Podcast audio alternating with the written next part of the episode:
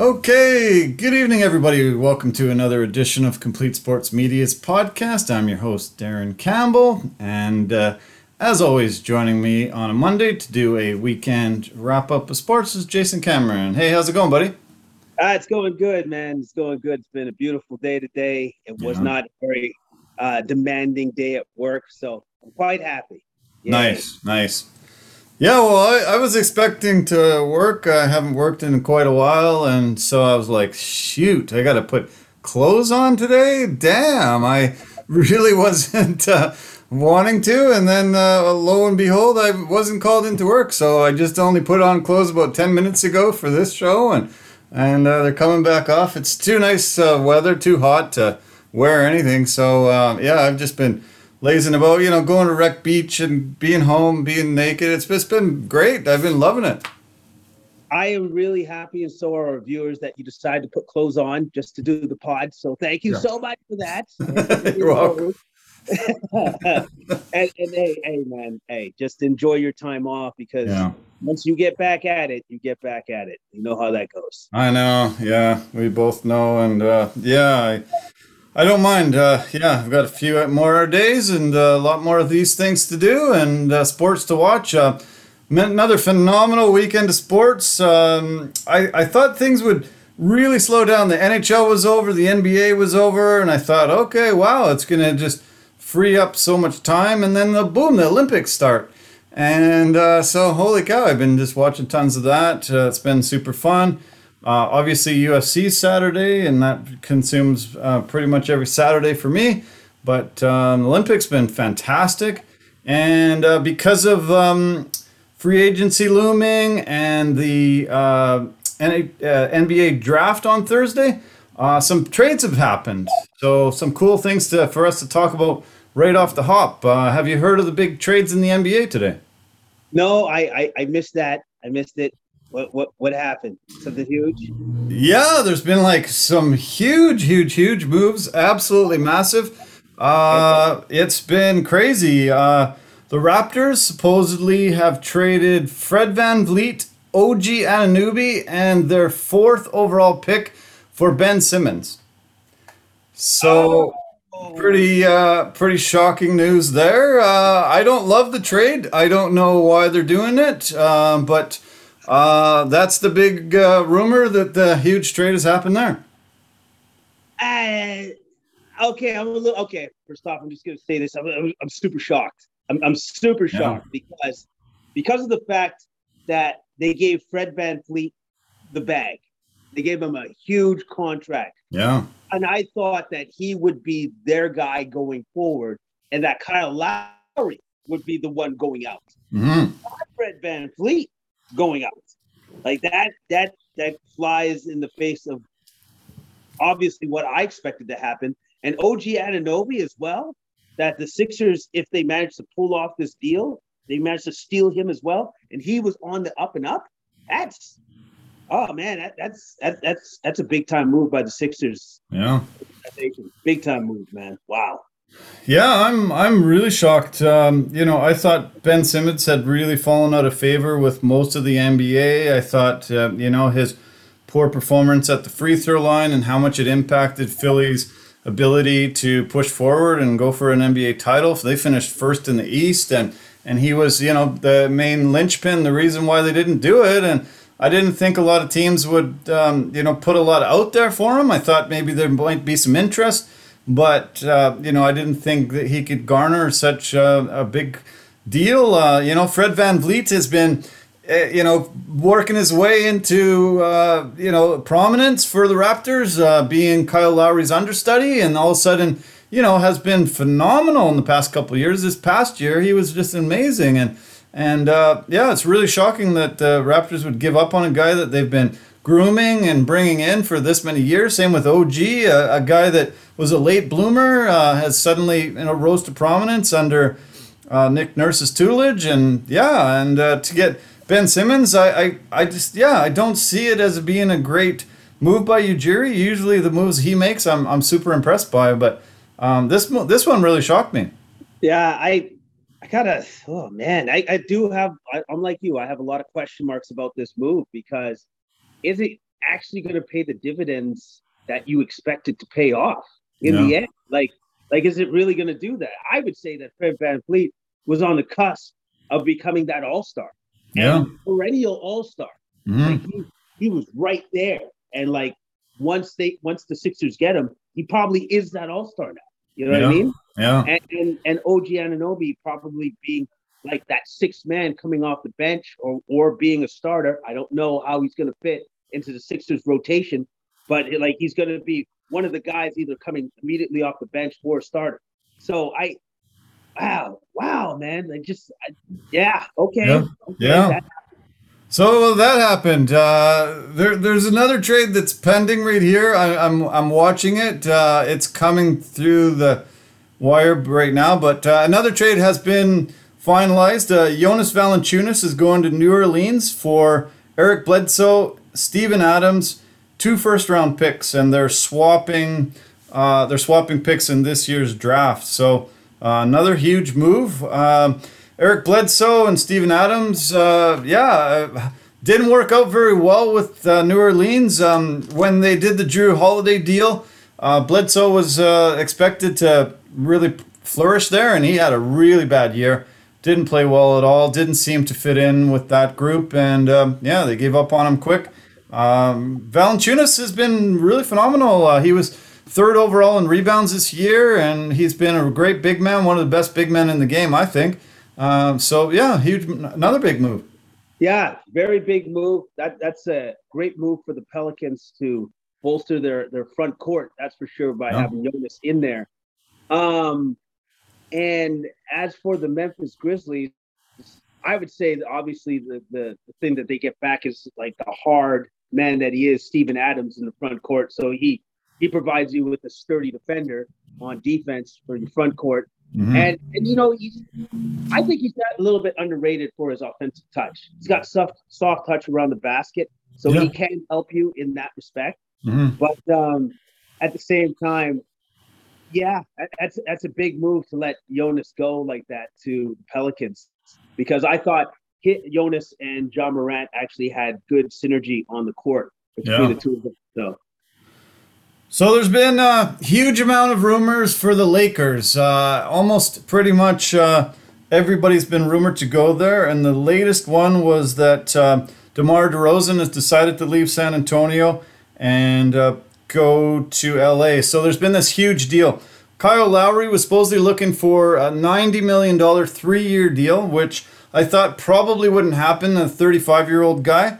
Uh, so supposedly he has decided to join DeMar going to LA. This is the deal. Uh, we've got Lowry, DeRozan, CP3, Lillard, Westbrook, Lonzo Ball, and Beal and Dinwiddie going to the Lakers for everybody but LeBron and AD. not bad. That's a pretty good team. Quite the haul there. Holy cow. Uh, lots of moving parts. I don't know how they can pull this off. Uh, like what? How many teams is that? Uh, yeah, seven team deal. Uh, I don't know. Um, Jesus. Yeah, it's crazy. Uh, it's crazy out there. But no, I mean, honestly, I'm joking, of course. But um, everybody that I just said on that list has been rumored to go to the Lakers, and they're supposedly offering Kyle Kuzma and KCP uh, and uh, THT and a few other you know moving pieces, but um, I don't see many of these guys going unless they want to take severe pay cuts and they want to have a, a lower role. Um, out of all those names, do you see some of these guys actually ending up uh, as a Laker? Uh I first off, I don't know if the Lakers have the cap space to get who they actually really want, Yeah. right? Like I just don't know if they have enough money. The only person that maybe they'd have to trade for him and they'd have to give up some money, maybe Spencer Dinwiddie. Yeah. That might be something that's doable. Right. But otherwise, everybody else just seems way too expensive Yeah. for them to afford.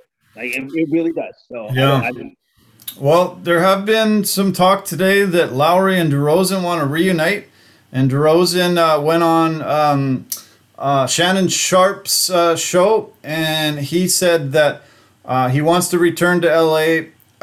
I, I shouldn't put words in his mouth, but he said returning to LA at some point would be a very attractive thing. He grew up in Compton. Uh, he is more interested in the ring than the money. He said, "I've made a ton of money already in my life." Uh, Lowry and him are, you know, continue to remain uh, best of buddies. And uh, just imagine uh, those two guys joining AD and LeBron there. Uh, that would be a really formidable, you know, four guys that you put on the court every night. How about this? If if those two are, if they actually manage to make it happen, and if those two join, then LeBron doesn't have to worry about much.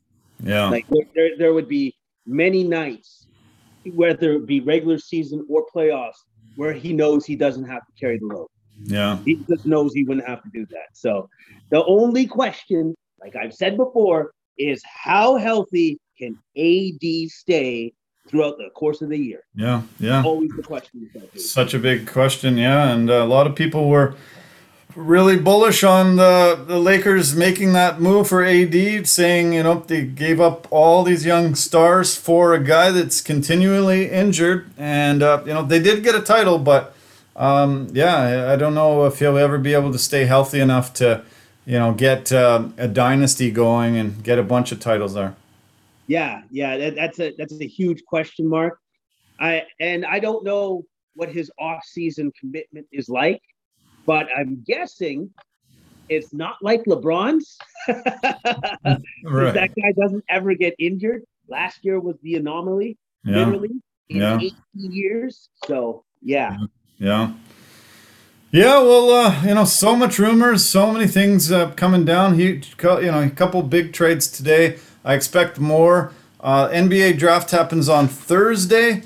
Uh, it's going to be pretty exciting. Starts at 4:30 Pacific time, 7:30 Eastern. Uh, Detroit gets the first overall pick, and everybody says that Cade Cunningham, the uh, OK State guard, six foot eight, going to Detroit, number one overall. Um, I think that's a huge move for them, and might uh, you know attract uh, some more people there, so they can get back to some relevancy. yeah, yeah. That that would probably be best for that for them, uh, for the Pistons to take him because I think he's pretty much number one overall. But this draft has so many good players. man. Yeah, sure so does. So many good players, so many like franchise cha- changing players in this particular draft. It's actually amazing to see. Yeah. Houston's uh, number two overall, rumored to be going after guard Jalen Green. Uh, he is six five. He's playing in the G League right now. Uh, Cleveland wants uh, supposedly the forward center Evan Mobley out of USC, seven footer. Uh, Toronto at fourth. Um, sounds like they've got rid of this pick, but if not, if this doesn't come to fruition, Jalen Suggs of Gonzaga is supposed to go there. Orlando's going for uh, a guy out of Florida State, um, six foot eight forward Scottie Barnes. Orlando has a ton of picks in this draft. OKC has a ton of picks. If you go down the list, it's unbelievable how many picks are trades that have been made over the past few years. Uh, everybody's just been moving, moving par- picks and parts to uh, try to assemble winners, and it's insane. Uh, Toronto has a bunch of picks. OKC, I think, is like six picks.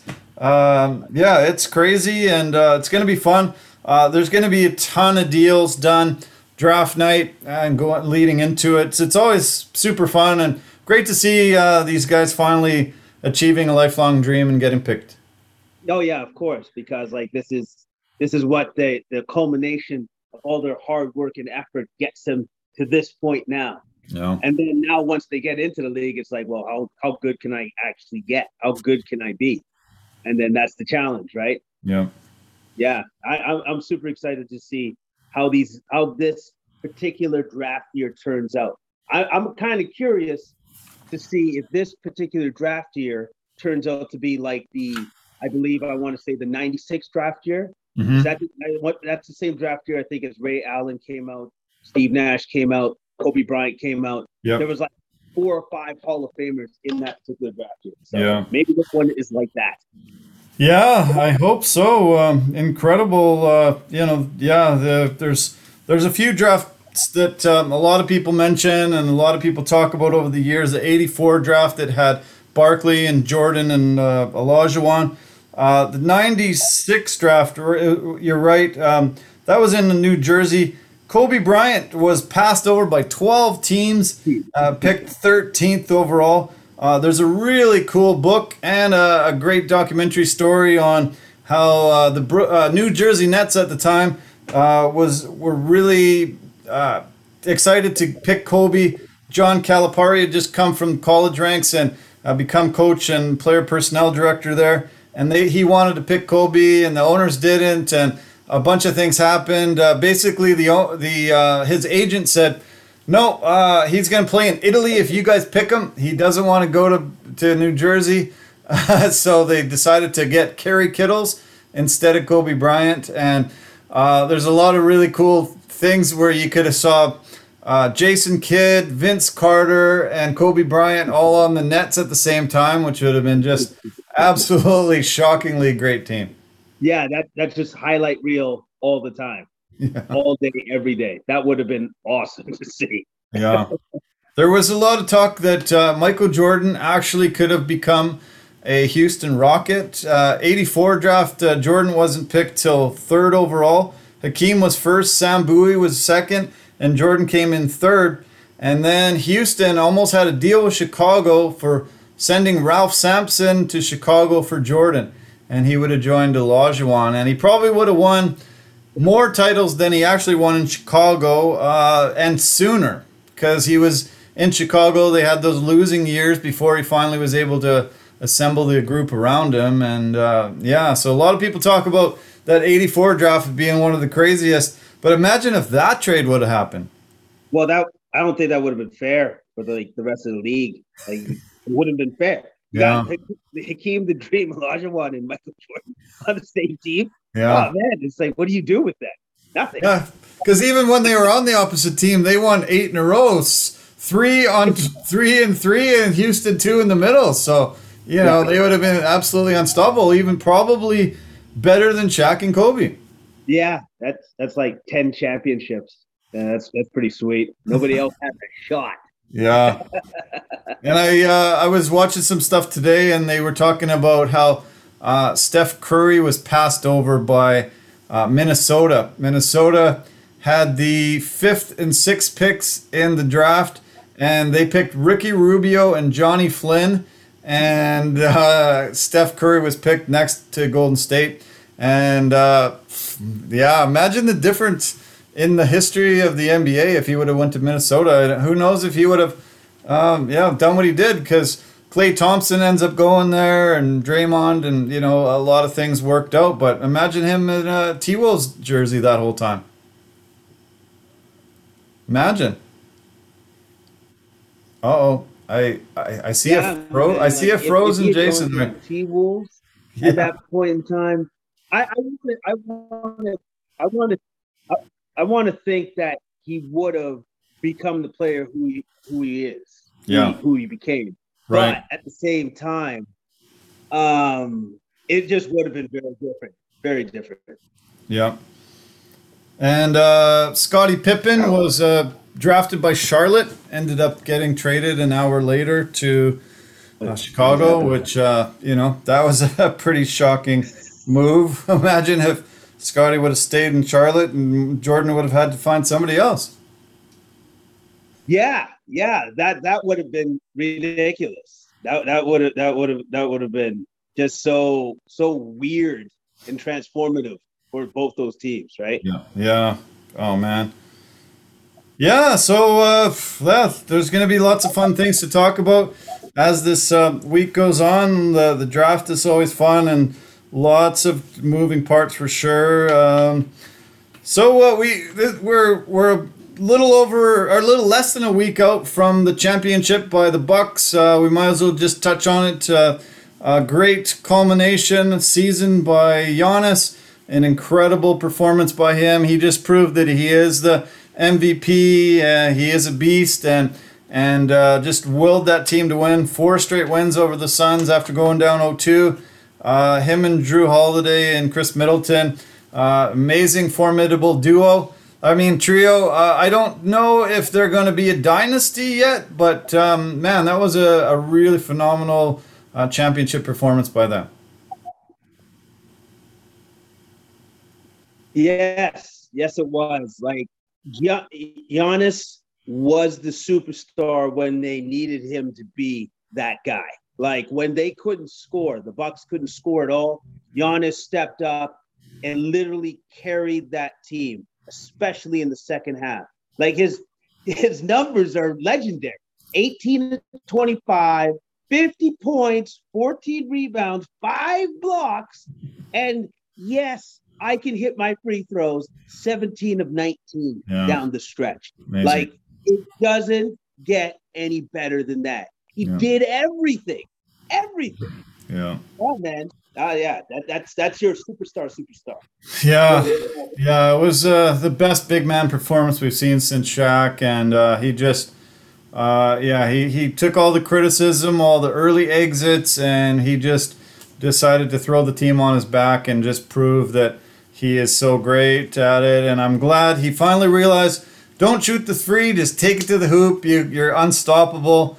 And uh, yeah, he's uh, he's a champ. Uh, uh, an incredible story from you know growing uh, growing up in you know such a tough way. He said he had to go and be a street vendor. Uh, he when he came into the league, I can't believe the pictures you see when he was drafted. He looks like a little kid. It's crazy. I don't believe that. You know, I can't believe that he's he's added about 45 pounds of muscle since he's been in the league, and and he's just an absolute beast now. Yeah, and and then he grew. He was a late bloomer. Then he became a seven footer. Yeah. Yeah. he, he doesn't even look like the same human being anymore. No, He really doesn't. not Like, like when he came into the league and to what he looks like now, what he's developed and made his body into. Yeah. And another thing I want to say is if you put in the work into your body, you work as hard as Giannis did. Let's be honest here. Him even playing in the finals is freaking a miracle because of the injury he suffered beforehand. But I'd say that he healed up and was able to go because of the work he put in to his body for all of those years, the culmination of all those years. Yeah. Now, I'm not saying that AD doesn't work hard on his body, but I don't think he does what Giannis does. No, you're But right. he Maybe he wouldn't have all these injuries all the time. I agree. Yeah, I fully agree, and uh, yeah, it's uh, it's incredible, and it's great to see because you know most uh, times to be successful in life, you got to put in hard work, and he really has. There's no doubt about it. He has just transformed into a different human being, and he took that opportunity and ran with it. And a lot of young people, I hope they can look at him as an example and say, hey, somebody's giving me a chance. They're drafting me. All these guys, you know, there'll be 60 new guys going into the NBA coming up this Thursday. If all those guys can work as hard as Giannis, um, you know, the sky's the limit. Of course, the sky's the limit. But like, even with great talent, you still got to put in a, an uh, extraordinary amount of work because that's what Jordan did. And Yep. then look at what he became, right? Like, and he had all the ta- God-given talent in the world. So it doesn't matter if you have the God-given talent. It matters what you do with it, the hard work that you do to supplement that God-given talent. Yeah, yeah. And it was sure great to see uh, how much support Milwaukee had. Uh, 65,000 fans outside, uh, you know, maybe 20,000 fans inside. Uh, that w- That's something like a quarter of the population of the whole entire area. Uh, and just incredible to see uh, that, that franchise just rising up and being able to, you know, have a championship. 50 year drought is over. And, and yeah, they'll be a force to be reckoned with. It's really hard to handicap next year because there'll be a lot of players changing teams and and you know we'll we'll see how things shake out. Uh, Brooklyn had a phenomenal year. Uh, I'd be really surprised if CP3 uh, leaves Phoenix, but there's rumors that he's looking around and uh, seeing what else is out there. Yeah, it would be it would be a shame, but I know that he's looking for a certain like dollar amount from the team and a certain amount of years for a commitment. And he's kind of put into a weird situation because he's also uh, uh, the the president of the the Players Association, right? Yeah, so. Yeah. he can't actually take he can't give like teams a deal. He can't do that. He Right. has to Right. he has to be front and center with the fact that no, you're going to pay me what I'm worth yeah. because it's also what I represent to the players as well. So he, there's no him taking a deal. It's him maximizing exactly how much he's worth. Yeah. Well, there's a lot of people that said he wasn't worth the contract that he has. Uh, prior to this past season, everyone was saying that it's brutal, it's horrible deal. I can't believe that Phoenix would spend, you know, that kind of money on a 35 year old guy, and and he stuck to his guns, and you know, ended up really being the catalyst that drove them to the final. So. Um, good on him. Um, yeah, he is put in a weird spot being that president of the Players Association, and yeah, he can't take a team-friendly deal because uh, that'll send shockwaves through the league, and uh, it'll mess up a lot of other guys too. So you're right about that. Yeah, yeah, he, he's he's got to be pretty hard on that. Um, I think though, I would like to think that the Suns still get something done because of what he meant to the team, and also to to see the actual jump from what uh, from 2020 2020 like it's a huge jump Yeah, awesome jump man. Yeah, and then it's all because of literally one dude. So you would have to think to yourself yes i know he's getting older but that game that he he brings to the table doesn't age.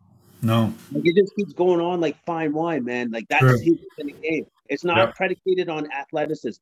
Yeah, no, you're right. Yeah, exactly. He, uh, yeah, a lot of people, you know, they they dismiss guys like that, and you know, at their own peril. Uh, everybody dismissed Steph Curry. You know, said he wasn't athletic enough. He too short, everything, and you know, became the greatest shooter in NBA history. So, uh, you don't judge a book by its cover every time. That's for damn sure. Uh, um, okay, so uh, the NBA season ended. They had a great parade in Milwaukee. It was a lot of fun to watch. Uh, the champagne was flowing, and then suddenly, boom! Uh, Khris Middleton, Jrue Holiday, and Devin Booker are on a 10-hour flight together uh, over to Tokyo so they can join the Olympic team. Uh, how frosty of a reception would it have been for Booker? uh, on that flight. Uh, do you think he would have been chatting them up very much, or he would have been just keeping to himself? Yeah, you know, I I- think after it's all died down, like he's probably like, yeah, yeah congratulations, uh, you know, because now they're teammates. Now, now it's like Yeah. you know, Yeah. have to live together and get along and all that sort of stuff. You know, at the end of the day, they're pros, but obviously they're still kind of like you know, a little hard. It's like you know, Mm. there's probably like probably Booker's making some comments like, you know, that one time when you were guarding me, you know that was foul, right? right. Yeah.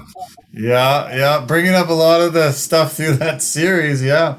Uh, yeah. It must have been. It must have been tough, but hopefully they can, you know, put the water under the bridge and uh, yeah, become teammates quick. Uh, there was a bit of shockwaves through the basketball world as the U.S. team did get beat by France opening game of the tournament. Uh, they haven't looked good. They didn't look good in that exhibition uh, little tournament. They are actually three and five in their last eight exhibition or eight, international games, and uh, France was the better team by far. Uh, watch this game, and U.S. has incredible talent, but uh, they don't play as a team as much as France does. Uh, France was great, and uh, they they beat them. Uh, most people in the U.S. Uh, aren't used to this. Uh, they broke a 25 game winning streak in the Olympics in that game. The last loss came in 2004. So uh, I called you in the morning to tell you, oh man, I watched the game and try to keep keep your eye out for some highlights. Did you get to see some? Yes, I did. Yes, I did. And okay, so this is what I kind of saw from the highlights. It, it it just seemed to me that the U.S. took the floor and was like, okay, well, we started playing, so we should win. Yeah. Like, like, it, it seemed like there was, I don't know, it felt like almost like there was an assumption from the team, even as we were playing, that we should win this game. Yeah. And unfortunately, the rest of the world is good enough that uh, there's no more assumptions anymore. You're going to actually have to play us to Yeah. beat us. Yeah. And, all, and, and that Yeah. and that's what it seemed to me to be very obvious in this game. You're gonna they're gonna have to play the game. Yeah. I, a lot. Uh, Gregg Popovich is taking a lot of abuse. A lot of these players are taking uh, heat for it. Uh, KD only scored ten points in the game. Damian Lillard only had eleven. Uh, Popovich was criticized for his matchups. They said you can't run a team like this the same as you do the Spurs, and he hasn't looked great. Uh, he's been part of the. He's been the coach since 2017, and they haven't uh, had much success. But um, I just think that they needed more time together. Uh, to be honest, uh, we talked about Canada when they were trying to qualify. Uh, they never had any chance to um, try to pull together as a team and get an opportunity. And uh, yeah, I, you know, these other nations have been able to play together quite a bit, get some experience uh, knowing the tendencies, and uh, it it showed really badly. And I think. Yeah, yeah, man. Like the, the the U.S. doesn't have any familiarity with like any of their other players. Like no. some guys have played with each other because they're on the same team, but otherwise, they're just like, ah, I don't know, I don't know what what, what do you do good? Oh no, you're KD, you do everything good. So it, it's almost like they're trying to figure it out yeah. as they're playing in these games, and also trying to figure out this new this offense that Pop likes to run, which is the Spurs offense. That apparently there's a lot of rumblings a lot of players don't like the offense. Sure. Yeah. They're not fans of the offense at all. Yeah. So with now that you have players upset about what they're running and and the and the fact that there's no familiarity between any of the players, it is it's going to cause a lot of friction, which we're seeing now. So sure, yeah. Uh, yeah, Evan Fournier was phenomenal. He had 28 points. Uh, yeah, they've got a lot of NBA players on that France team, and I think they're the team to beat in the tournament. I think, uh, yeah, they'll, they'll probably be there at the end. Um, yeah, I just I didn't see much of anybody playing very well. Jrue Holiday uh, ended up being the guy in the end, but uh, he was uh, dealing with some jet lag. He was dealing with some, you know, hangovers probably uh, coming straight from the partying they've been doing. Um, but yeah, it was crazy. They were outscored 16 to 2 in the last 3 minutes and 40 seconds. They were 0 for 9 from the field and 0 for 6 from 3. They actually had three opportunities uh, for the three point shots in that last minute, and uh, all three missed. And uh, lots of fouls. Uh, they tried to slow the game down, but um, France hit all the fouls and uh, yeah, has a victory. Uh, U.S. play Iran on Wednesday. That's late Tuesday night, early Wednesday morning. Should beat them. Uh, but then they've got the Czech Republic, who've um, yeah improved a ton, and they play really together as a team. Uh, they'll give them a test for sure. And then the medal round starts um, the following week. So uh, yeah, it's um, I'm not sure how it's going to turn out, but I really don't think the U.S. is going to pull it off this year. I think somebody else is going to win the gold, and uh, I think they're going to have to settle for silver or bronze.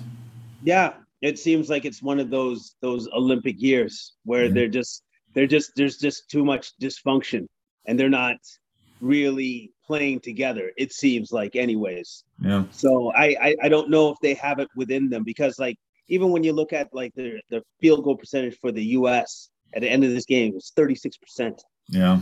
That's atrocious. That, pretty bad.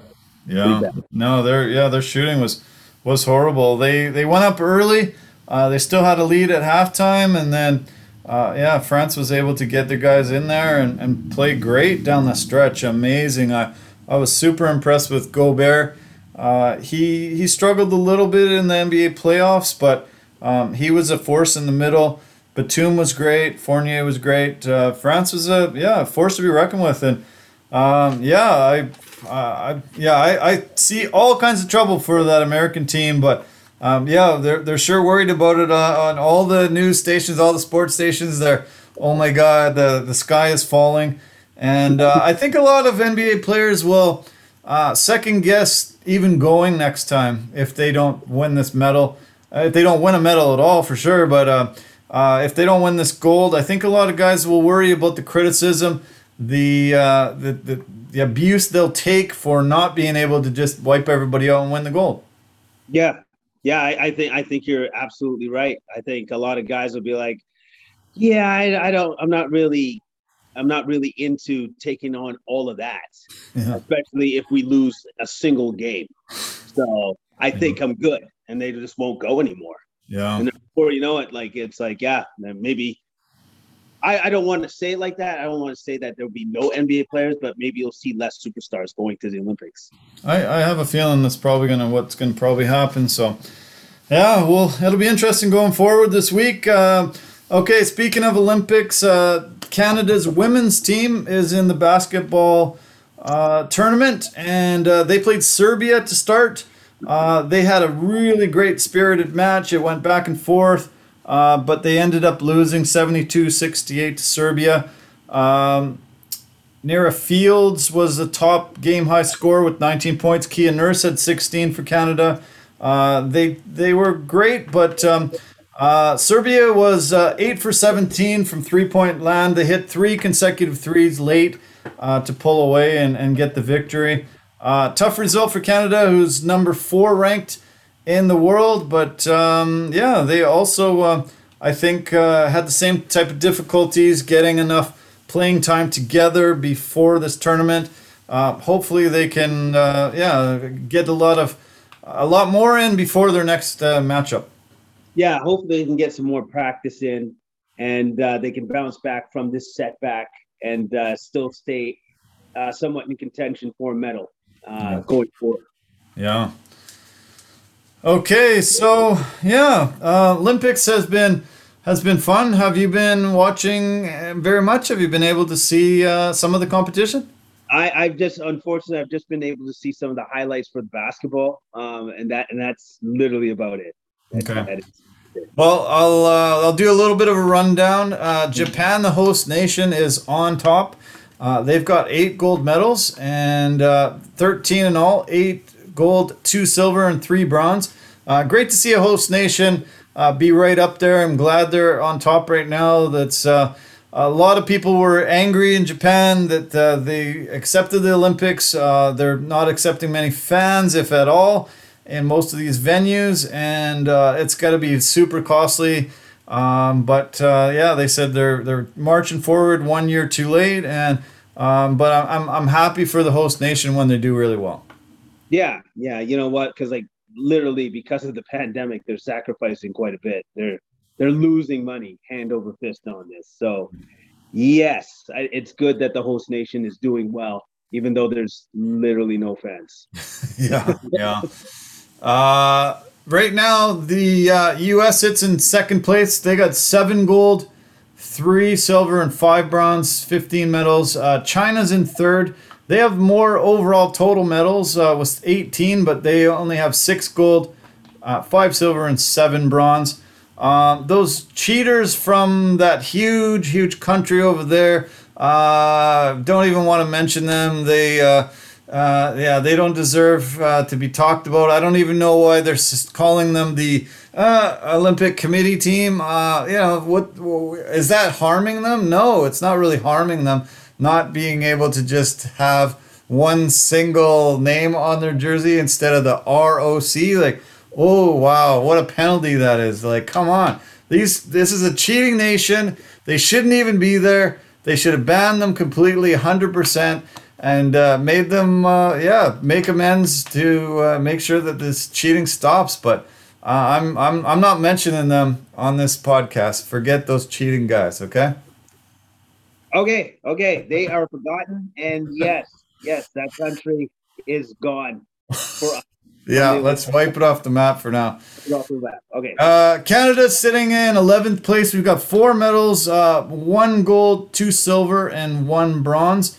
Uh, two medals in the pool. Uh, well, three medals in the pool. Two in racing, one in diving, and then we got a uh, silver medal. No, uh, sorry, a bronze medal in judo today. So that was uh, pretty great.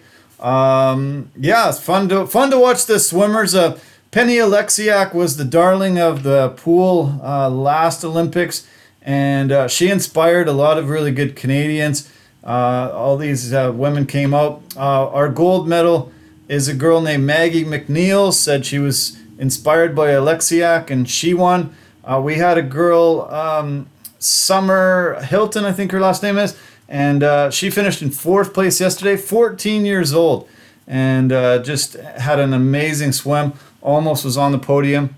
It's been fun to watch. We're really good in the pool. Our 4x100 meter freestyle team, the men, uh, had an amazing performance as well, and they finished fourth just off the podium. But uh, yeah, the, the Olympic Games are full swing. Four game, four days in, and uh, yeah, it's been super fun to watch. Today they had a storm. Uh, it was uh, raining really crazy, so they postponed uh, some events and pushed back some others. Um, but it looked like it got better as the day wore on.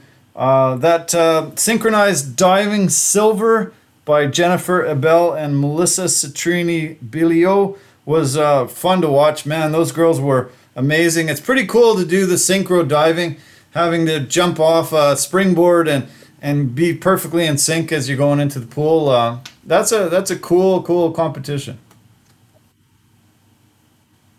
Yes, yes, it is a very cool competition, especially when they they do that synchronized diving and stuff like that. Like it, it it's amazing. Yeah. how they manage to do that at the same time. Like I don't know if they count one, two, three, go. Like I, I don't know how they do it. Yeah. Really they do. Yeah. It, it is a skill that I do not have. I think you know what would be really cool though. We had like like twins do it. The twins. Yeah. The actual twins. It has so been done by like, twins. Oh. Yeah, it has been done by twins. So um, yeah, you'll have to watch. Uh, I have a cousin who was a um, world class diver, and I appreciate the sport a ton. Uh, we used to go to the pool as kids, and he was always just an amazing, amazing diver. He ended up uh, going to Penn State University, getting a full scholarship. Uh, was uh, yeah, one of the the best uh, divers in the country back in his day, and um, so yeah, I've always really liked that. the Olympics um, has been super amazing to watch. Japan uh, I didn't realize this in Japan, but you can scour the country everywhere and you will not find garbage anywhere. They have thousands upon thousands upon thousands of people immediately just cleaning all the time, picking up garbage, making sure that it's spotless everywhere. It is just the cleanest country on the face of the earth, and uh, it's pretty pretty awesome. I'm surprised that they had such a a bad time with COVID because they are such a clean nation and uh, very clean people. Uh, you know, they're always scouring everything. Soon as soon as the train pulls in, people leave. They they clean every seat, every single pole, every area. Always have and always will. Supposedly, it's a pretty neat neat, neat spot. Yeah, that it that's that's actually amazing. That's actually amazing to go to a country and be like, wow, it is super clean here, even outside. yeah. yeah, that, that's that's awesome. It's awesome. There's uh 42 empty venues here. Uh 11,000 athletes. Uh two uh no, 339 gold medals up for grabs. Uh there are a lot of really great uh, athletes that range from the age 12 to 58. There's a 12 year old uh, that's competing in table tennis and a 58 year old competing in table tennis as well. Uh, the 58 year old, I think, is in her eighth Olympics or something crazy. And uh, I watched yesterday, I watched skateboarding, and two 13 year olds won the gold and the silver, and a 16 year old won the bronze. It was pretty awesome. That's actually pretty cool. I I'm just gonna be honest. I had no idea that skateboarding made the Olympics. I don't know when that happened, but that is pretty awesome. That teenagers are dominating the podium for that particular sport. I loved it. I loved it. There was 34 year olds in the competition, and they finished far back. I was so excited to see these young kids do it. Uh, this year there are five new sports. Skateboarding is one. Uh, sport climbing. They have sport climbing now indoors. Uh, that's pretty neat. Uh, karate, surfing, and three on three basketball, which I really have been enjoying. Uh, super fun to watch. Uh, really, really high pace, and uh, it's cool. Uh, I'm glad they put it in there. Yeah. Okay. Well, uh, uh, my next question is, what players are playing them? They, they just have like college players. They definitely don't have pros playing three on three, right? There's uh there's professional women uh oh, playing in the women's side. Yeah, there's girls oh. from the WNBA that are in there. Nice, nice. Well, then that, that's that's cool because yeah. I, I have always loved three on three basketball. I remember doing that growing up and playing Me too. So, yeah, it's blast. I, I uh, yeah, me too. I played tons of that, and I I loved it a lot, and it's really neat that they included it. Uh, since 1980, they've added a hundred events to the Olympics.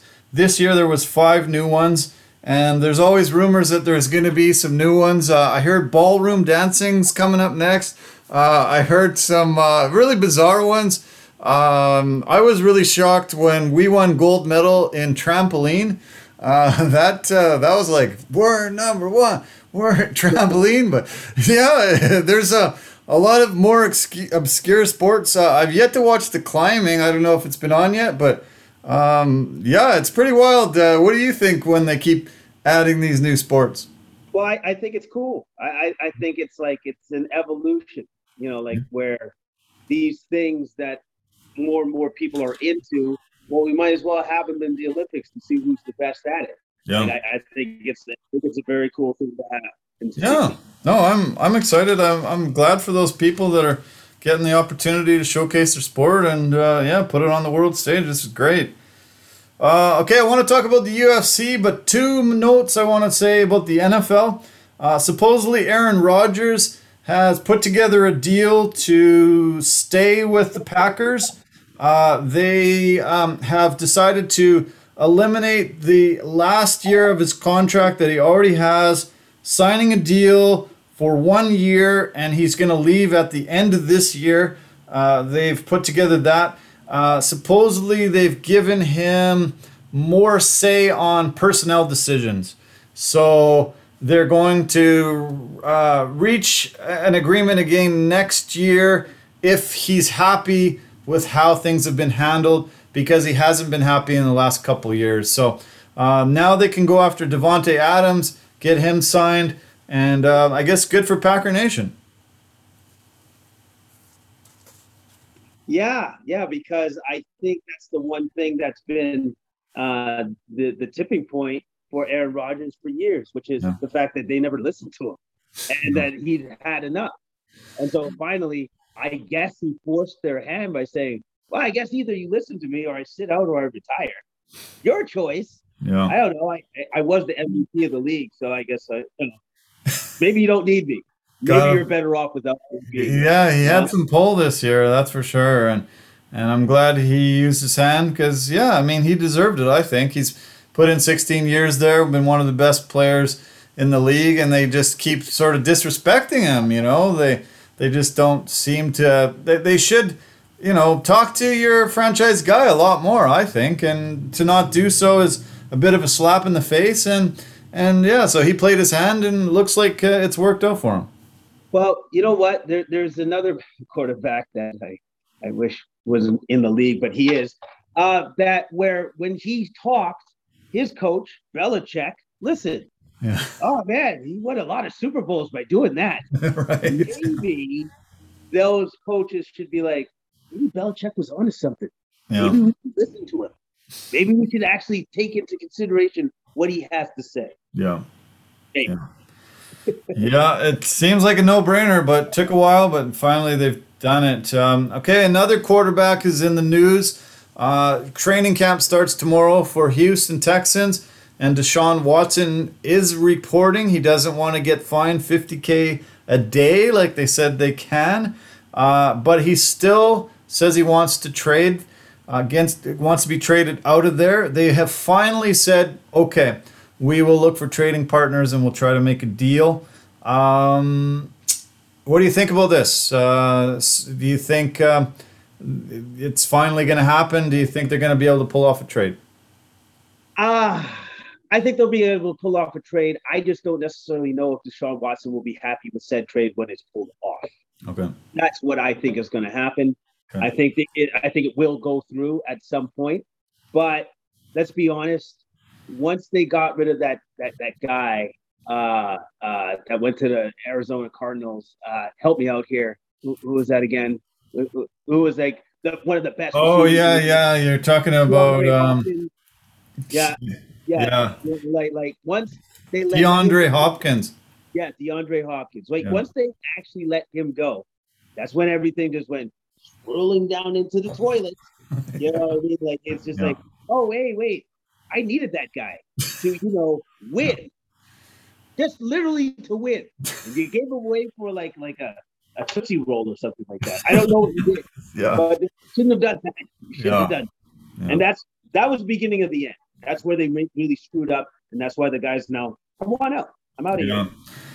Uh, 22 civil lawsuits have been filed against uh, Deshaun, and 10 women have Oh. approached the police for uh, looking into criminal charges because um, for some reason he is inappropriate with masseuse, the masseuse community in Houston. And um, I don't, if I'm an organization, why would I want to touch a guy that has 22 lawsuits against him right now and 10 women that want him criminally charged? Uh, eventually, the pressure's probably going to get on where Houston police are going to have to charge him criminally too. Um, I don't see anyone really wanting to touch him with all this hanging over his head. Yeah, I forgot about that part.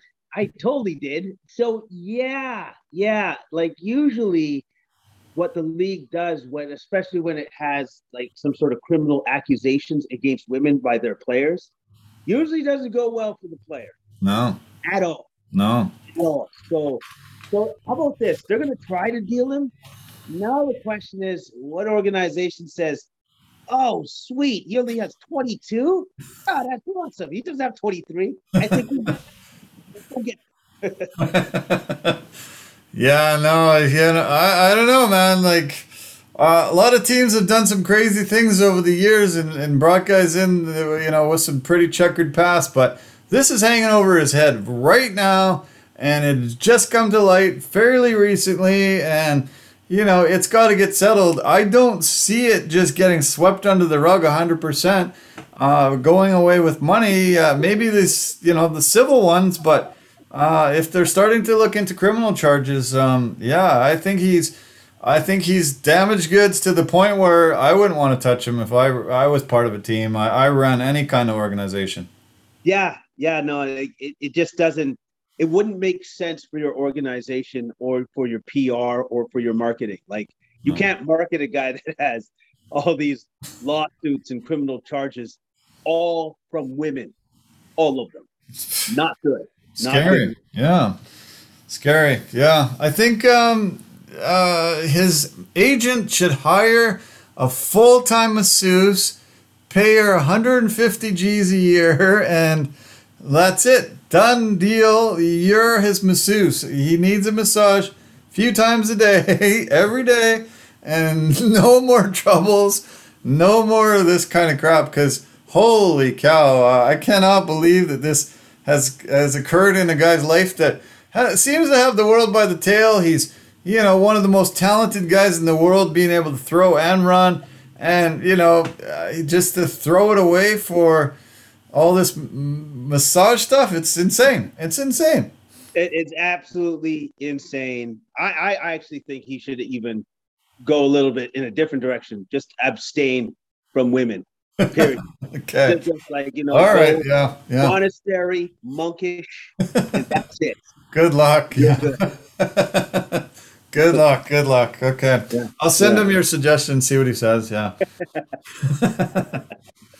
Okay, so fight night. Uh, I'm calling it the comeback card of the year.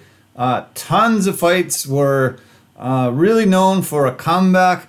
Uh, the first main event was a comeback for TJ Dillashaw, uh, disgraced by getting found out that he'd taken steroids after uh, his loss to. Henry Cejudo two and a half years ago.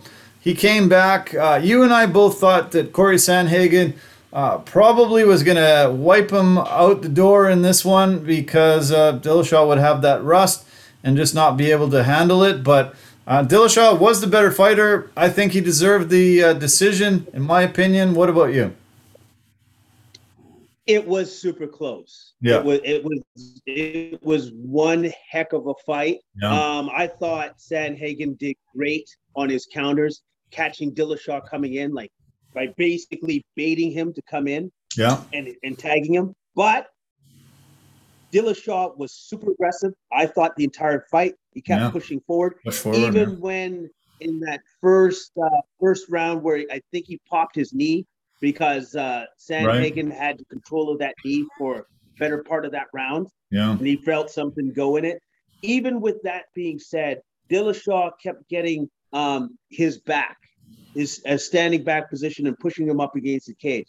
That kept being a prominent, controlling position throughout the entirety of that fight, and especially in rounds four and five, which I think that's what literally won him the fight Yeah. because there was really no control where a fighter was decisively in control of that fight for periods of time. True. It, it went Yeah. back and forth Yeah. a lot, and Yeah. it was it was it was super close. But yes, I I believe like you, Dillashaw did win that fight. Yeah, but it was Yeah. close, super close fight. Yeah, super close fight. Uh, very entertaining fight. Um, but I think with Dillashaw pressing the action going forward the whole time, I think it put Sandhagen on his back foot too often. I think it uh, made the judges see that hey, he's taking it to him. Uh, Sandhagen did a great job countering and and and you know great movement, but uh, I think it was definitely three rounds to two. Uh, those last two rounds to Dillashaw, and he was able to come back and, and have a really great performance. Uh, where do you see him going next? Uh, do you think uh, he's, he needs to be he deserves to be right into the title picture? Like they said, the the winner of this was going to have a, a shot at the next uh, at the champion once um, that fight happens. Okay, because the champion right now is Aljamain Sterling, right? Right, and It's Aljo, and then I think Aljo and Petr Yan are still going to have a rematch. yes, yes, yeah. So the winner Yeah. of that fight, they're Okay, talking so about. so with that being said, I do not think I, I don't know if Dillashaw should get like a like an immediate rematch right away. I, I don't I don't know if he should get that. Right. I, I think maybe he gets somebody else in the top five before he gets said match up against the champion. Against whoever wins that fight between Aljamain Sterling and Petr.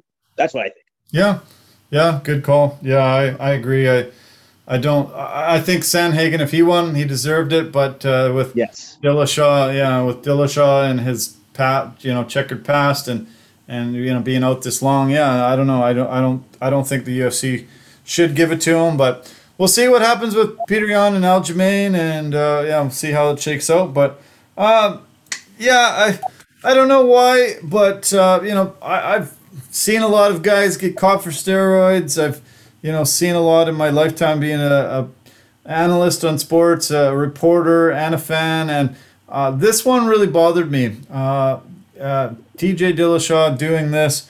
Uh, for some reason, it, it affected me a lot more than a lot of other guys, and I, I kind of, you know, do consider him a bit of a cheat. Uh, one of the guys that I was watching the fights with wanted um Bruce Buffer to say, TJ, the snake in the grass, Dillashaw.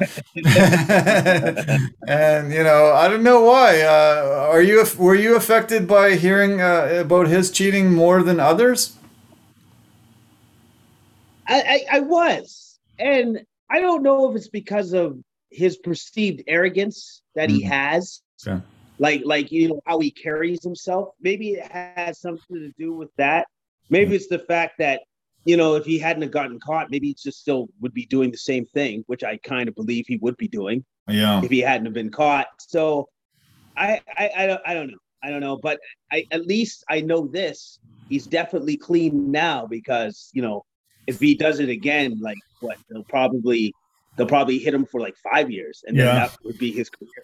So That'd be it. Done. Yeah. definitely Yeah. can't be cheating anymore. Yeah, yeah, he better be clean now or else. Yeah, so uh yeah, well uh yeah, uh, it was a great main event. I actually really enjoyed the fight a lot and uh yeah, good for TJ coming back and doing that. I was really quite surprised, but uh yeah, he he- he's always been a talented fighter. I just wish he would have done it clean. Co-main event, uh, fight of the night. Both got 50k bonuses. Um, Kyler the Matrix Phillips was phenomenal in that first round. Uh, just really crisp with his shots. Had had uh, Paiva in tons of trouble. Just uh, really looked phenomenal. And then Paiva ended up winning those next two rounds and, and taking the decision. Uh, did you enjoy this fight as much as I did? I loved it. Yeah. I loved it because it looked like uh, Phillips, if he had, let's say, one more minute in that first round, or uh, you know what, maybe 30 seconds, Yeah. Paiva loses. He gets taken out in that first round. And then for him to kind of wobble back to the fence and then not even take the stool, right? After the first round. He, I don't think he even sat on the stool. He No. was still on the ground. And I'm like, he still walks. There's no way. In my mind, I was like, there's no way he survives the second round. He's done. Yeah. And then he, he pulled it off. He went Arturo Gatti and, Yeah. Yeah. found it within himself and then took, uh, put on one hell of a performance for the second and third round. He came roaring back. Did Yeah. not see that coming whatsoever.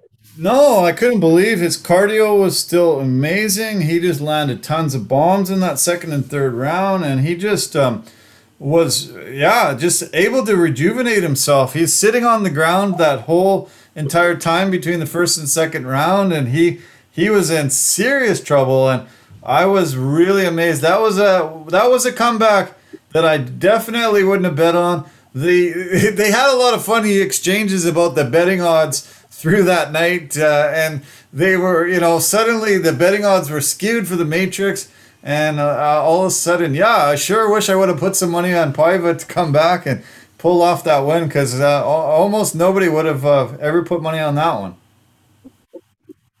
No, no, because that would be crazy. Like if you saw that first round, there is no way that you think that dude is coming back to win that fight. None. None. No, No. not at all. Not at all. That was awesome. Yeah, I really recommend. Uh, I recommend people, viewers, listeners, uh, try to find that fight. Kyler Phillips against Raulian Paiva. Amazing, amazing, amazing performance, and and that was really great. I was I enjoyed it a ton, and it was fight of the night, like I said off the top. Another huge comeback uh, in the featherweight fight right before that one uh, by Darren Elkins. Uh, Darrick Minner had Elkins in tons of trouble. Uh, that guy, he's one of my favorite fighters of all time. Uh, I've seen him fight in Vancouver twice. He fought here for the UFC once against a Japanese fighter. He actually fought here uh, for Bodog once against another Japanese fighter. I've always really liked him. He's just tough as nails. He's probably he holds the record for the most bleeding in uh, in the UFC history. Uh, but he always takes damage and then he always gives it back and pulls out the victory. Uh, another amazing performance that's uh, gonna be added on to the legend of Darren Elkins. It's almost as if when you fight this guy, you just you get tired after beating him up. Like you're just like, I I I can't do it anymore. I can't do it. Like I like with Minner, he was so focused on trying to be the first to submit him that Darren Elkins is like, he fell right into my plan. Boom, Look, yeah, look at that, right? yeah, Like he's just trying all these different submissions, and Darren's just like, no, very close, but no, no, no, no. And then all of a sudden it's like, now Minner's like, I'm exhausted. He's not tired. Okay, this is gonna stop. yeah. I know you're right. Holy cow! Yeah, it must have been super disheartening for him, uh, and he ended up in that crucifix position. Uh, 125 ground strikes he he pounded down on him.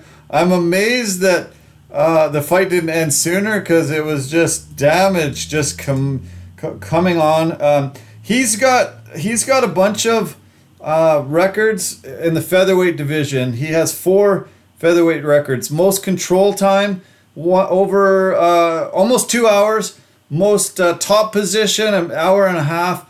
Most takedowns 50. Most submission attempts 25. And most bloodshed, uh, numerous pints. I don't think they have a, a exact figure on that, but uh, yeah, just crazy that he's been in in there for so long.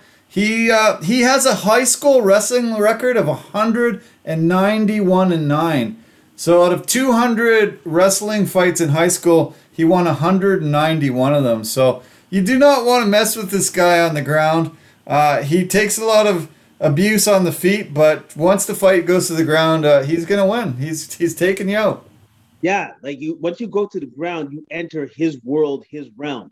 And even with Minner, who's incredibly gifted on the ground. Yeah. Let's make no mistake, that guy is incredibly gifted. Yeah. But guillotine chokes, he slipped out of. Arm bars, he thought he had him, slipped out of. Kimura attempts, all of those things, Minner could not lock up any of them. No. Elkins just weathered the storm and just was basically like, okay, well, eventually I'm going to get you, and then it's going to be over. And that's exactly what happened. Yeah. Crucifix position, 130 strikes to the dome later, game over. yeah. Your referee Mark Smith had to come in and, and stop it. Um, he's got the second most wins in UFC featherweight history, 15, uh, just behind Max Holloway with 17. And as I said, yeah, uh, I've, I've liked him for a really long time. Uh, he when he fought here in Bodog, I got an opportunity to chat with him. Uh, I ended up seeing him in the bar, and we chatted a little bit. And and uh, yeah, I've always respected him. He's he's one ugly guy, but uh, he doesn't care. He, he just he just loves what he does for a living, and he's so good at it. And he's continuing on his career. He had a he had a short blip in his career where he lost about I think he lost four in a row there, but uh, he's back, and uh, it's great to see a veteran like him continuing to display an incredible ability to fight really well. And and uh, I loved seeing him on this card.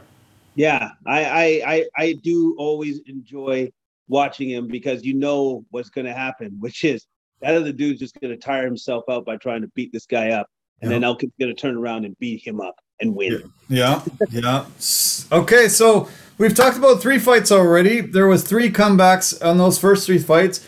Fourth fight, uh, women's flyweight fight, another comeback. Uh, Miranda Maverick and Maycee Barber, two of the youngest girls on the roster. Uh, Maverick was the better fighter for sure in that first round, and then Maycee Barber uh, won the second second two rounds. According to the judges, I think I might have still given it into Maverick, but uh, Maycee Barber ended up pulling out this uh, in a comeback win. Uh, what did you think of the decision and the fight as a whole? I thought the fight was super close. Yeah. I was like yourself. I kind of thought Maverick had done enough to win, but I guess they, I guess the judges obviously saw it differently. They thought that Barber's uh, aggression and the fact that she was beginning to push the pace more, especially in the third round. Third round, she was phenomenal. Yeah, she definitely won the third round, hands down. I'd say. The question mark was the second round, right? Yeah. And the second round, I thought Barber was beginning to push the pace nearing the end, Yeah. like like somewhere mid, where mid, like three minute mark, getting closer to the end of the second round, Yeah. right? But it, it, a very hard fight to to obviously to score, but you know you got to give it to Barber. She managed to turn it on when she needed to, just enough for the judges to score in her favor. Yep. But uh, it, it, if that's what the UFC has for like their elite of their young talented fighters in that division for the young women, uh, the future looks bright. Yeah. Oh yeah, it's amazing how young they are. They're both uh, 23 years old.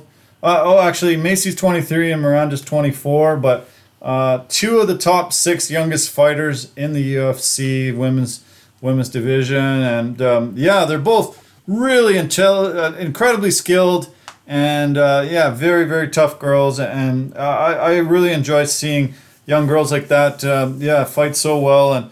Uh, she ended up calling out Jessica Eye, uh, who's number eight on the uh, in the rankings, and uh, she was number fourteen coming in. Uh, it might be a stretch, but um, yeah, at least she she made a call out to someone uh, ahead of her, and I would love to see that fight. I think that would that's a great call out. I, I don't think I think it's somebody that she can deal with. It's not somebody too far up the food chain for her. I think it was a proper call out Yeah. uh, for somebody of her abilities at this point in time. So it's good. Yeah, and Urijah Faber was uh, in her corner. Uh, he, you know, he had a lot of great things to say about her after the fight, and uh, he's uh, very high on her abilities. Uh, she called out uh, that she her biggest um, thing that she's uh, concerned about right now is human trafficking. She had a uh, a website that uh, she wanted people to go to. Uh, Maycee Barber, uh, human trafficking. She uh, said it's a, a massive problem in the world, and uh, yeah, hopefully she can get a lot of support for, for the cause and, and help out. And yeah, great to see these young girls. Both of them have bright futures for sure. This was a fun fight, and I enjoyed it a lot. Another 50k bonus went to Adrian Yanez. Uh, he came back and beat Randy Costa after Costa was uh, able to light him up incredibly well in that first round. Incredible job that he just kept peppering him. And uh, Costa was just uh, incredibly accurate. I didn't see the exact numbers of how many th- uh, punches he threw and how many landed, but it had to be in the 80s or 90%. Uh, but Yanez came back and, and took the, the win, uh, got the knockout. It's incredible that every single fight on this card was a comeback. Yes, yes, it was an incredible fight because Costa was touching up Yanez like no tomorrow. His jab was so laser focused on that man's face. It was unbelievable. so, and so in the second round, you're thinking, okay, so it's just going to be more of the same. But what Yanez managed to figure out is how to neutralize Costa's jab. He started throwing his jab with Costa's jab and managing to get his head off the center line. So all of a sudden, that alone managed to change the momentum of the fight. And then he started to really piece him up. Because. Costa, all of a sudden, his tank was running empty. Yeah. I think at the same time. And Yanez yeah. was not running empty at all. Even with all those strikes he took to the dome, just didn't matter for him. Yeah. Eventually got him up against the cage. He was at two uh, two punch combination, three punch combination, two two body shots, and then the uppercut that felled him, and then it was game over. Game yeah. over, man. It was a great win by Yanez because that was a difficult fight, a hugely difficult fight that he managed to find a way to win. Yeah, that was that was really incredible because uh, yeah, Costa just couldn't couldn't throw a punch that wouldn't land in that first round, busted him up with incredible amount of, uh, of, of, jabs and, and hooks and everything was landing. And then Yanez came came back to his corner, figured out the plan. Uh, those body shots were great. He was able to uh, neutralize Costa. Yeah, I could see Costa's tank was was empty. Uh, I guess he just put too much out there in the first round. Um, and then that huge uppercut that dropped him. Chris Tognoni came in and, and stopped it.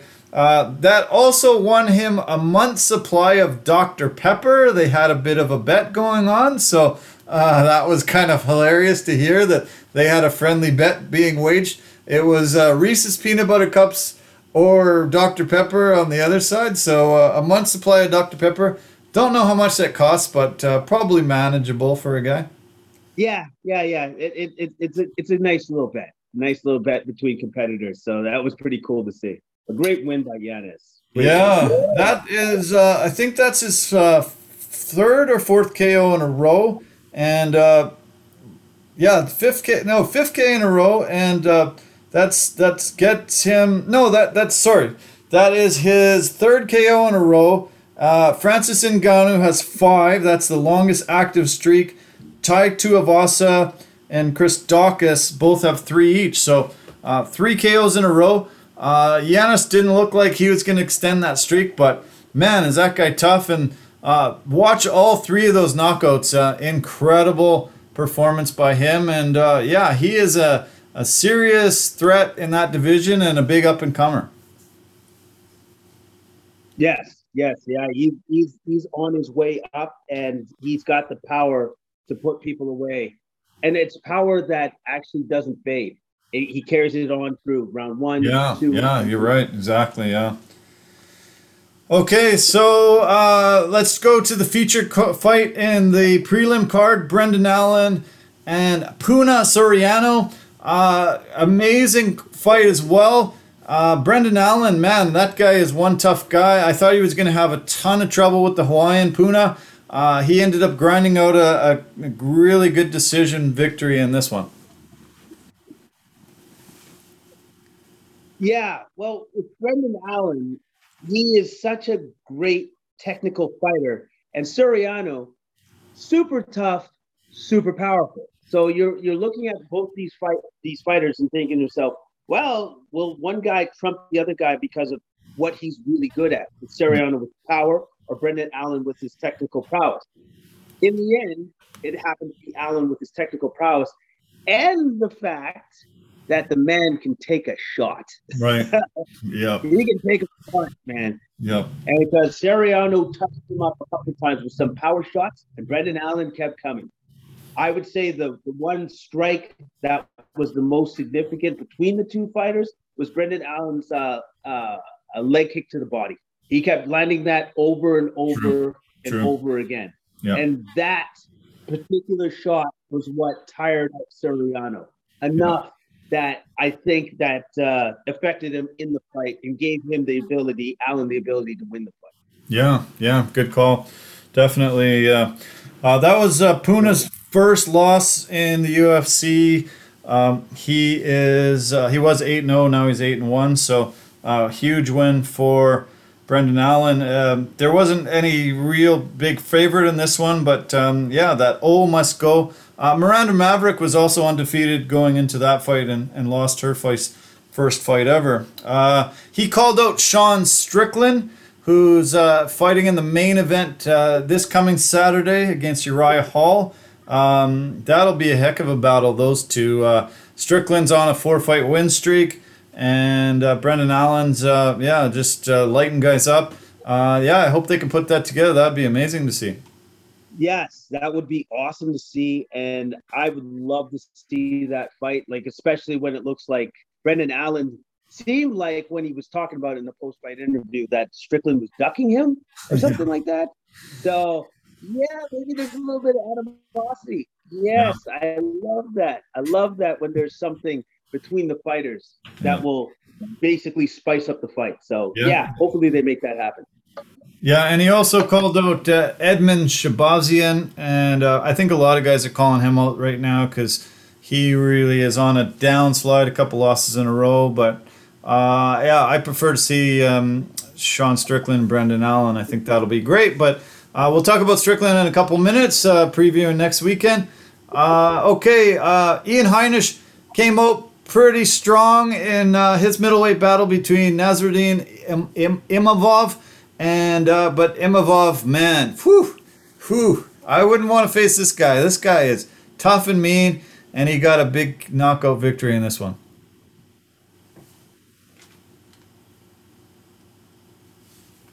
Did you hear? Did you hear? Uh, I I heard about like uh, three words. So okay, uh, tell me about your thoughts about the Heinisch Imavov fight. Okay, well, um, I thought to myself that Imavov had the better movement between the two guys. Like I thought his in and out movement was fantastic. And also too, I thought his assortment of attacks was just better than Ian Heinisch's. So um, and also too, but Heinisch had the one thing that was going for him, which was he just kept attacking Imavov's uh, front leg. Leg kick, leg kick, leg kick. He tried to take away Imavov's base Yep. But it it just it wasn't enough. It wasn't enough because Imavov had constant pressure.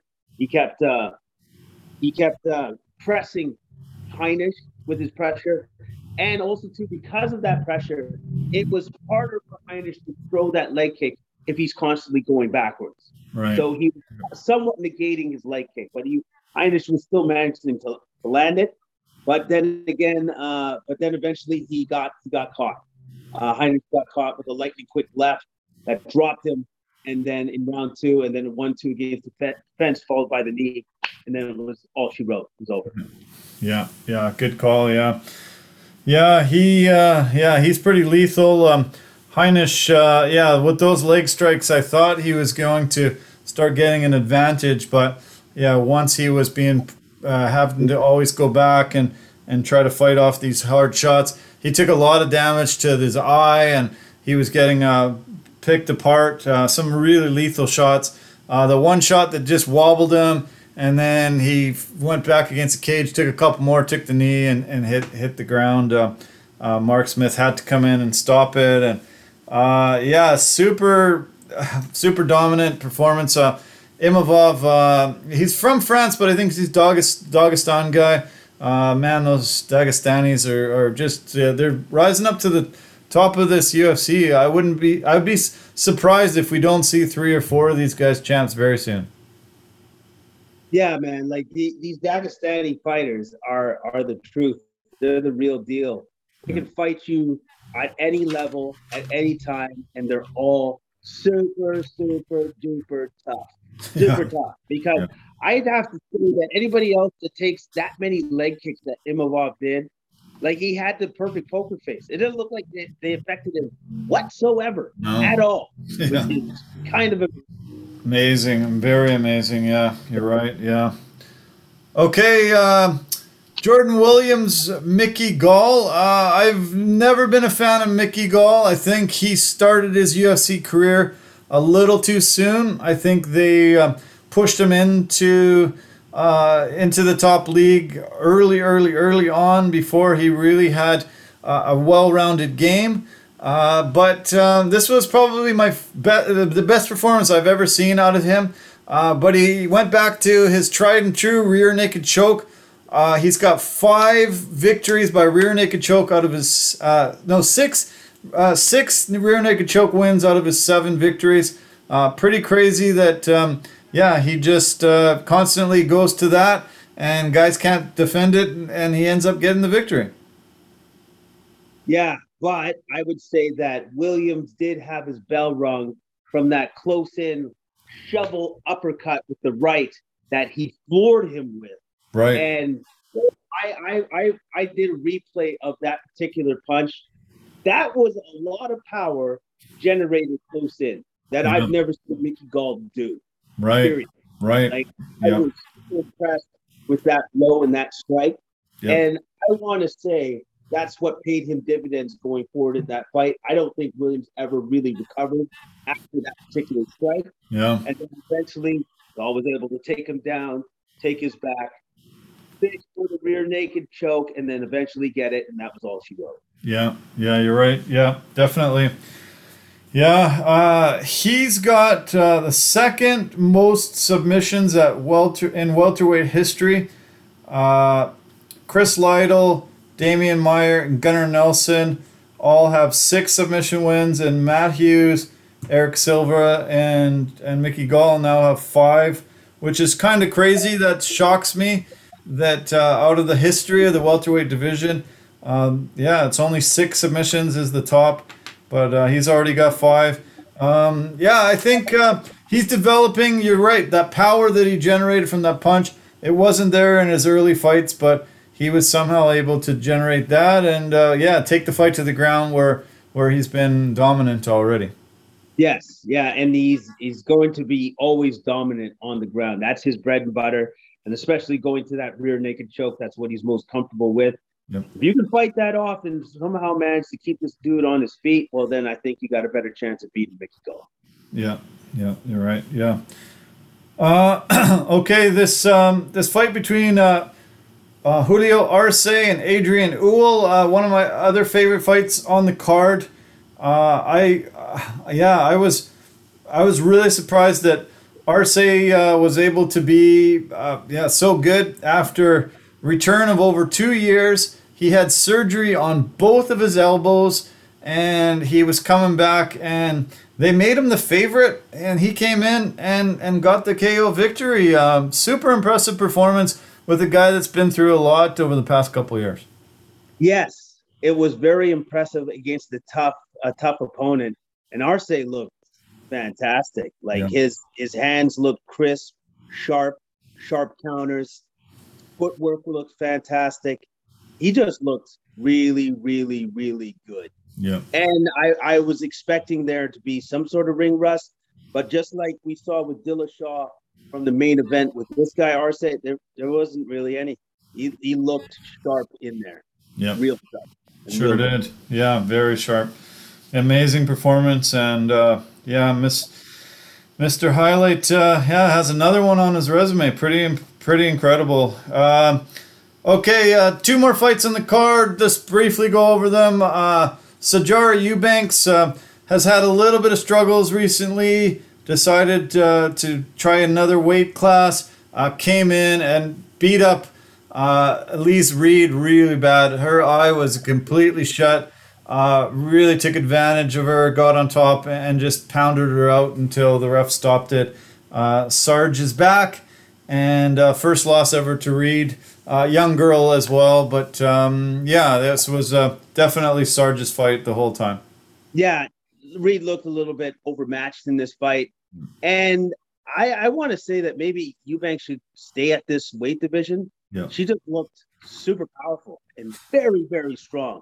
Like to the point that maybe she was dehydrating herself too much to get down to that lower weight division. Yeah. I think this is one where she should stay at because she looked really, really good and really, really healthy at this weight class. Yeah.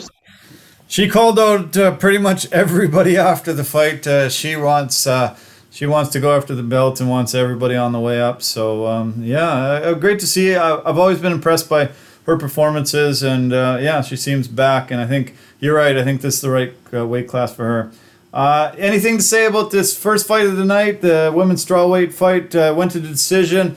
Uh, Diana Belbita beat uh, Hannah Goldy. Um, I don't really have much to say, but uh, anything stand out for you with this one?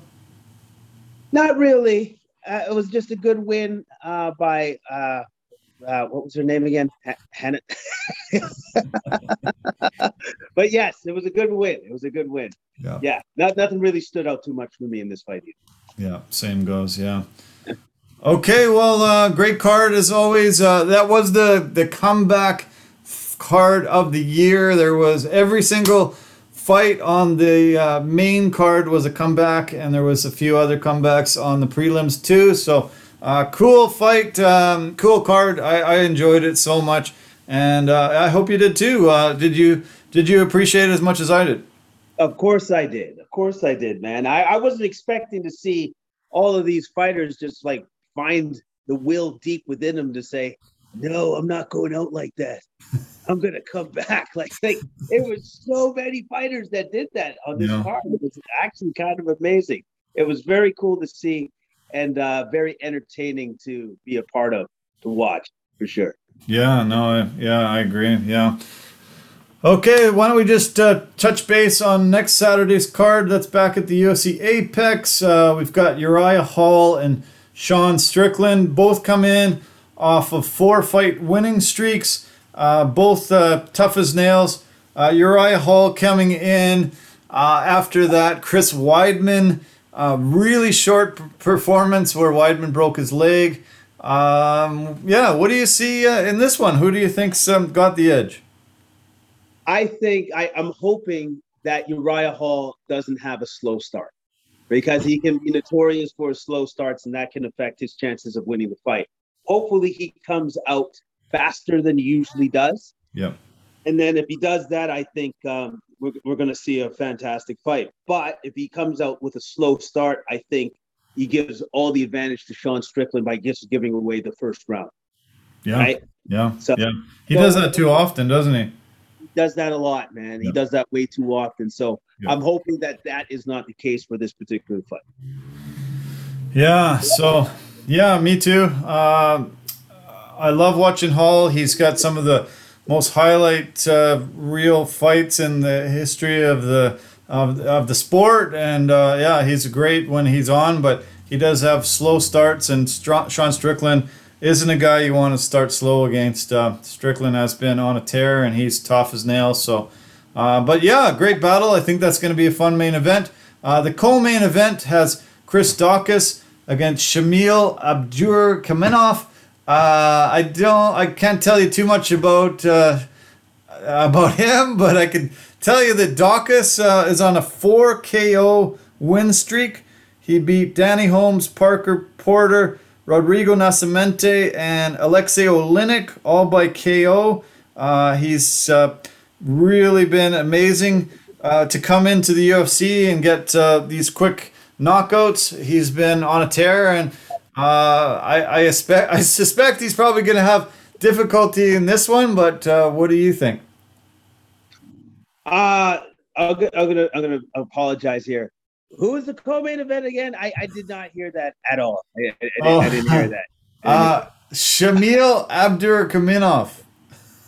okay, with Chris Daukaus. Okay, Yeah. got it. Yeah. I think this is going to be a great fight. Uh, I love Chris Daukaus. Yeah. I love Chris Daukaus because he's he's on the come up. He is incredibly confident fighter right now. I'm sorry, you know what? I'm just gonna say right now. I'm going with Chris Daukaus. I'm Nice. going with Chris Daukaus on this fight because he just seems to have all the momentum on his side, and I I, I don't know if he steamrolls Abdur Abdur oh man, but Abdurakhimov or whatever. I don't think he steamrolls him, but I, I think I think he beats him for sure. I do. Yeah. I really Yeah. do. Yeah, me too. Yeah. Uh, a lot of other great fights on the card. Uh, good to see Smile and Sam Alvey back. Uh, the fight that kicks off the main card has Bryan Barberena against Jason, the Vanilla Gorilla Wit, uh, which will be a, a hell of a battle. Those two guys know how to bang, and it'll be fun. Uh, s- quite a few of the uh, sort of lesser names on the prelim card. Um, any any other fighters uh, standing out for you that uh, people should keep an eye out for? Uh, possibly the main event on the prelim card, uh, because I remember seeing that Lazzez guy fight, and I liked the way that he fought. He Yeah. was uh, pretty dynamic with his striking, so I'm kind of curious to see if he can keep his stock rising within the UFC. Stolze, yeah, that's a tough opponent. Um, both those Yes. guys are, yeah, really good. Uh, Gritzmeyer is there on the card. Ashley Yoder stands out. Kai Kamaka against Danny Chavez. And then we've got Ryan Benoit uh, uh, kicking off the card. So, um, yeah, it goes a little earlier. I think uh, starts at uh, prelim start at 1. Main card starts about 3. So, uh, a little earlier than normal. But, um, yeah, it'll be fun as always, won't it? Yes, of course it will be fun as always because we'll be watching and we'll be cheering and we'll be analyzing as we always do. Yeah, yeah. Yeah, thanks, man. This was great. Uh, an amazing uh, breakdown. And um, yeah, I'm sure there's going to be tons of stuff to talk about next week with all the huge trades, the, the draft that happens, and uh, UFC. Um, though I'm sure there'll be some more things coming out of the NFL and uh, Olympics too. I hope hope you get a chance to see more of the Olympics. And um, yeah, I hope you have a week that goes nice and fast and you get to enjoy the sunshine quite a bit. Yes, well, thank you very much. And I hope that you enjoy the rest of your time off because it's now coming to a close. Yeah. You get to join us back in the working world. So exciting! So exciting. So exciting. Yeah. Can't, I won't be able to sleep. I pulled an all nighter um, Friday through, no, Saturday through Sunday. So I got a couple more nights to pull all nighters and then I'm back at it, having to uh, get up early and pound it. Yeah. I, I'm sure I won't be as happy next Monday as I am this Monday for sure. No, you will not. No, you will not. You you will feel the crushing weight of oh man, work. Awesome. Love it. Love it so much. Yeah. So Okay, well, enjoy your night. Uh, I'm about to uh, strip off my clothes and uh, enjoy the rest of my week. And uh, I guess, yeah, we'll be, I'm sure we'll be texting quite a bit through the week as things wear on. And I hope I get to cross paths with you at some of the uh, prop houses like we, we've done over the years. Uh, I'll see you at VPC on Thursday somewhere. Yes, definitely. I will see you there, my friend. I will Nice. see you. Okay. All right, buddy. Cheers. Thanks, man. Take care. Okay, Okay. bye bye for now. Bye-bye. Okay. Uh, thanks. Uh, thanks, Jason, and thank you to all our viewers and listeners. Um, thank you, Lorray, for all your great help this week, and thank you for uh, yeah watching and listening. I appreciate it as always, and thank you to our uh, partners and sponsors. Anchor FM, the easiest place to make a podcast. Verbero, the hockey equipment and apparel company with the V350 Pampas and Possibilities, the designers of West Coast pretty things that you can put um, through your household. And of course, uh, Forever Living, the aloe vera company that make products for health and beauty. So thank you to our partners and sponsors, and thank you to you. Uh, thanks, Jason. Uh, you made my Monday evening great as usual, and uh, yeah, uh, I'm gonna send you on your way, and I'm going to get uh, undressed because I'm really hot under these lights and and doing this. But uh, anyway, have a great week. Check out CompleteMediaNetwork.com. Tons of stuff on there. So many new things on all of our websites. We've got everything for everybody. So check us out. Okay. Take care of yourself. Love you lots. Bye for now.